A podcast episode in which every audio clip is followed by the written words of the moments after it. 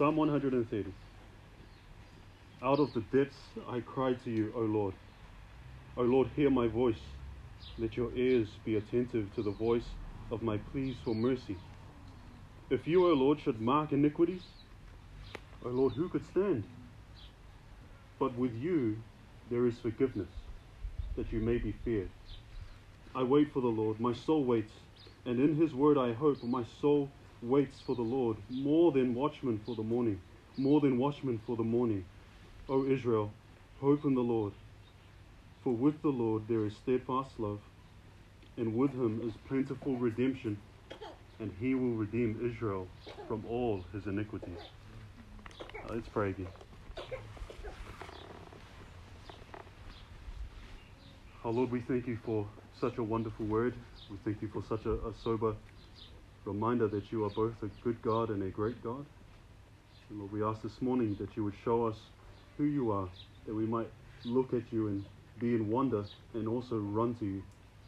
Lord, also show us who we are. Show us how deeply we need you, how desperately we are in need of you, so that we might run to you all the more. And Lord, would you comfort us and would you assure us as we look at your promises in your scriptures? Lord, have your way in us this morning. We pray in Jesus' name. Amen. Amen. Uh, So we can we're going to continue on our little mini series in the Psalms, and this week we're moving backwards. So we did Psalm 131 that first week, and then Psalm 146, and we're going back to Psalm 130. And this is a wonderful psalm because it gives us assurance. Um, through the ages, there have been these sibling doubts, these two doubts that are like brothers. Um, one of them is, can I be saved? Can I be saved? And people have struggled with this question through the centuries, and we struggle with it today. Can I be saved? Can God really save me? Um, and that's a question about God's greatness. Is God great enough to save someone like me? Can He bring me up out of the depths? And another question that we ask, we might be convinced of that answer. We might say, Yeah, I, I think He can, but will He? Will He save me?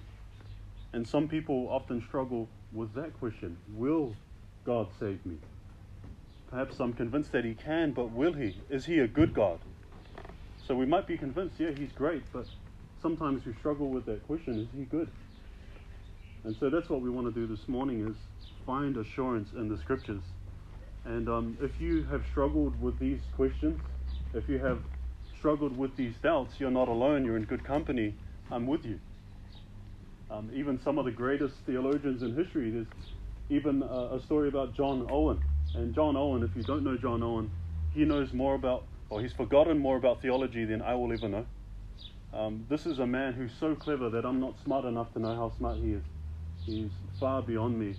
And this guy struggled while he was a preacher with some of these doubts. And he found comfort in this very psalm, Psalm 130.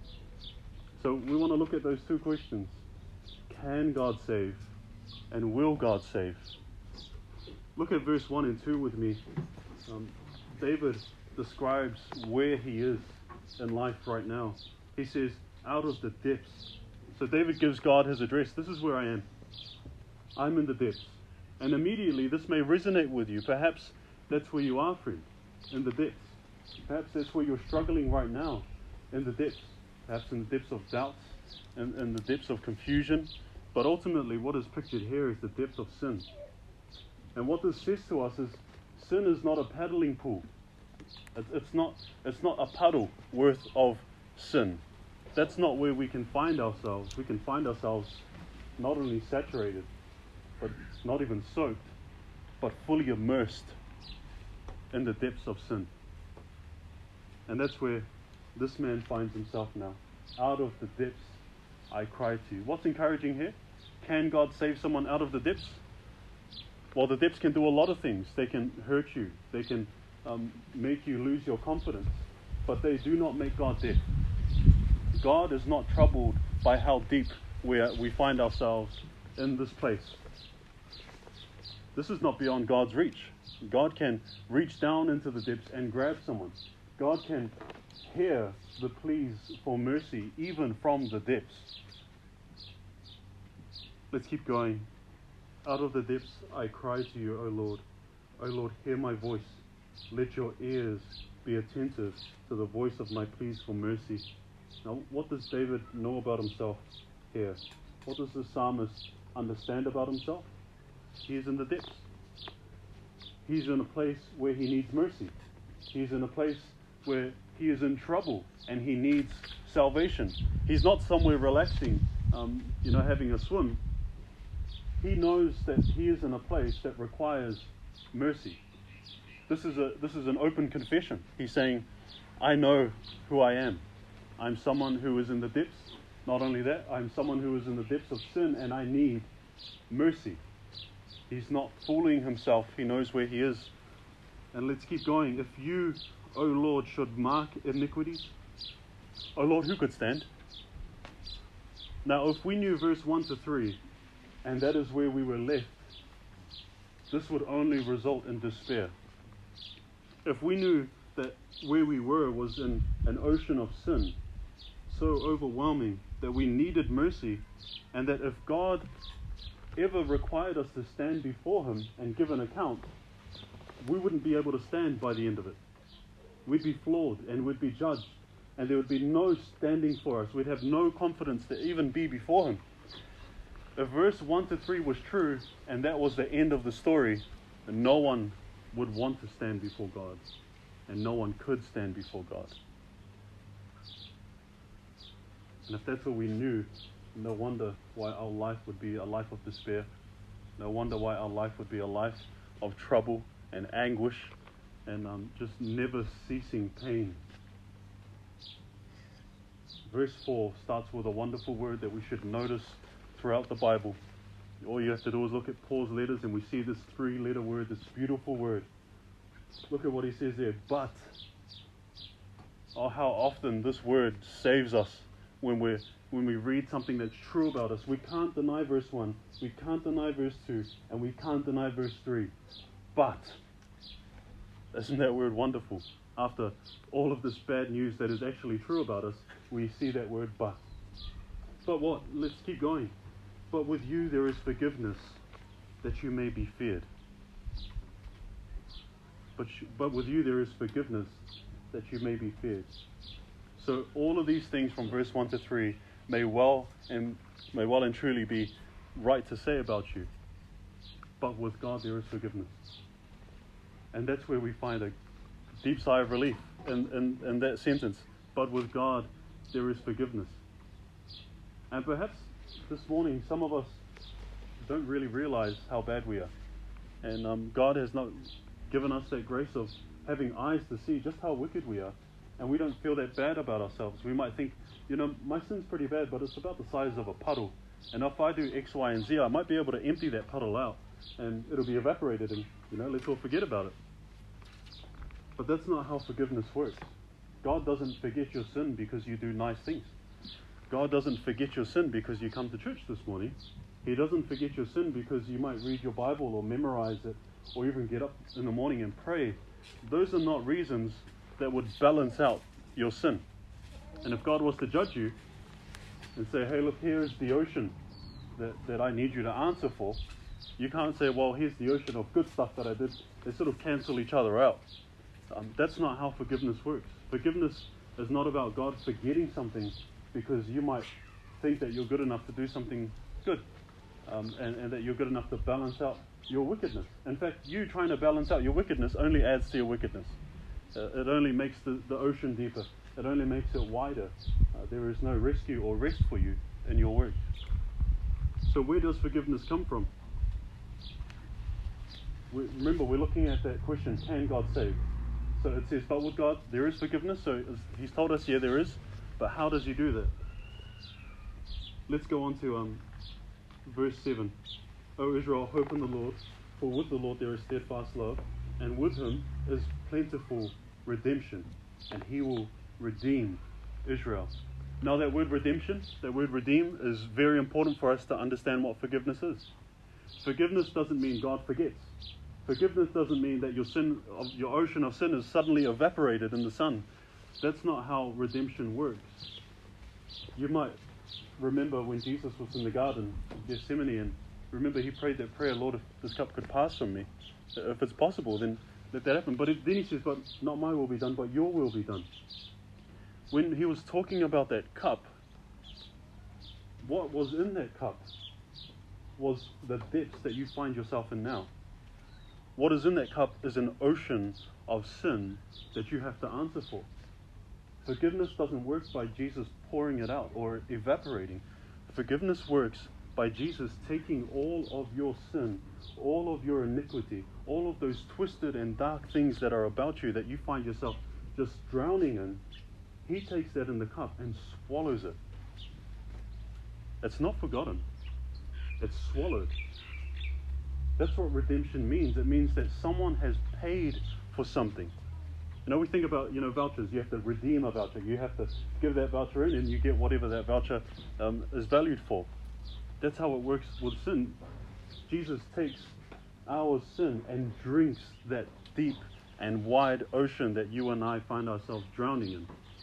He swallows the whole thing.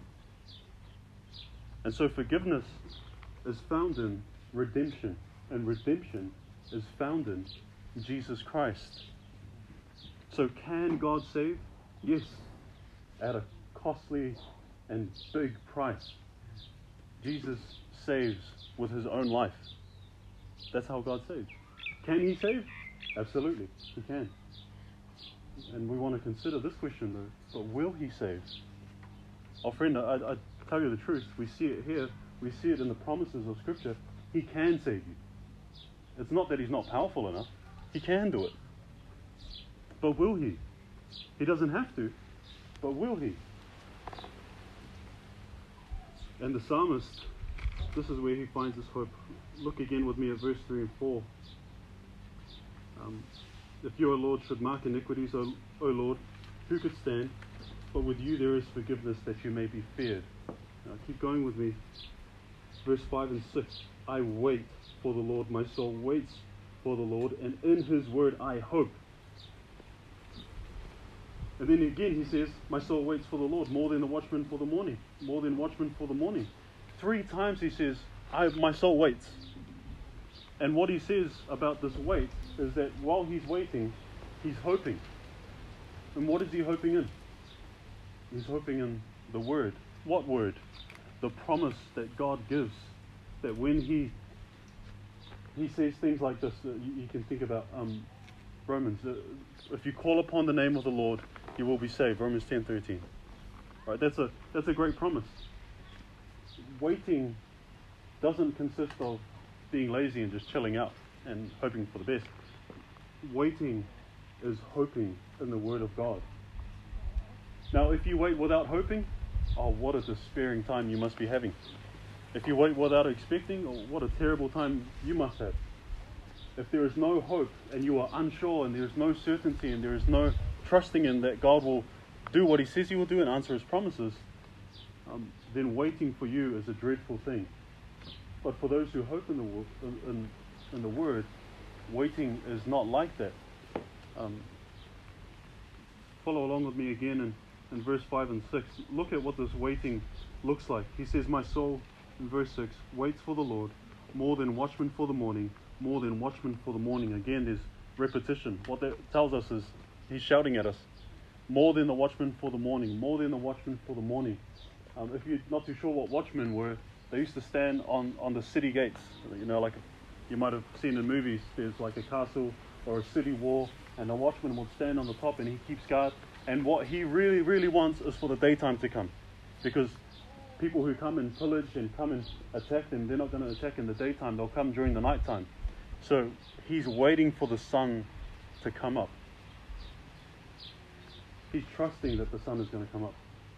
And how many of us were sure last night that the sun was going to come up? How many of us were sure that we would be having church in the daytime and not in the nighttime?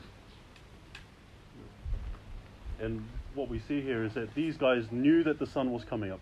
They were anticipating the sun coming up, and they were waiting for the sun to come up with anticipation, with expectation, and they were waiting there doing their job while they were waiting for the sun to come up. And now he says, My soul waits more than the watchman for the morning, more than the watchman for the morning. What is he saying there? Um, well, he's saying a few things that we could understand there. That we can put our hope in the Lord actually rescuing us and saving us because of his promises. We can be more confident and more sure of that than we can be of the sun coming up tomorrow morning. If God promises something, you can be sure of it more than you can be sure of tomorrow coming. More than the sun will come up. You, you can, you can be sure of it. But he's also saying something else. He waits more. You might be waiting longer than a day. You might be waiting longer than 10 suns or 365 suns. You might be waiting for a long time, but you can be assured that God will answer his promise. So, will God save? If you call upon the name of the Lord, he will save. He will save, and you can be more sure of that than you can be of the sun coming up tomorrow. But that's based on his promises. We hope in his word. And follow along with me to verse 8.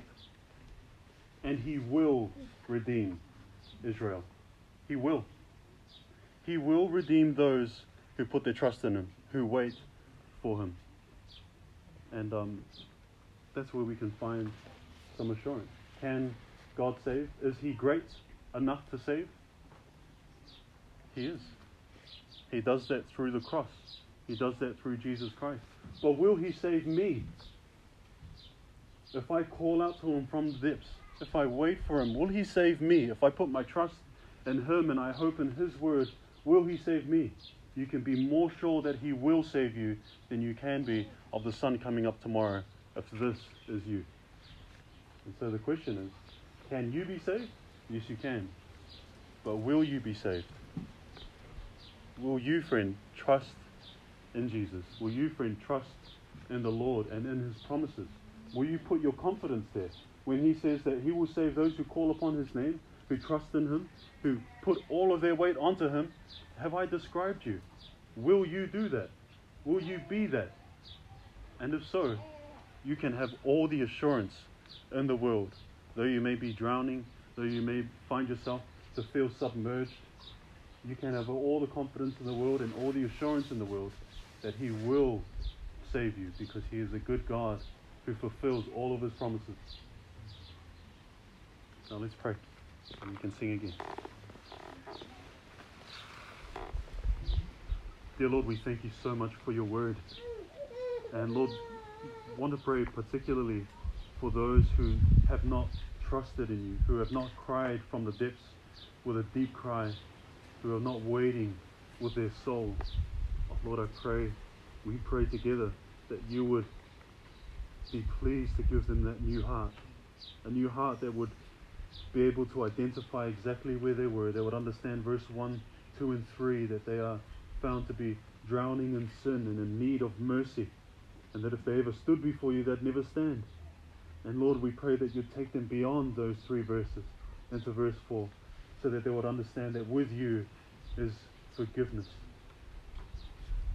And Lord, we pray that that would happen. And we pray for those who have already experienced this wonderful blessing of having cried out and been redeemed by Jesus.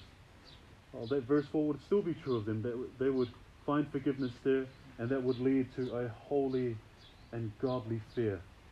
Lord, that they would be so concerned about godly um, living in this world, that they would be so concerned about wandering off from you, that they would be so full of fear to ever drift from you, that they would take your word seriously.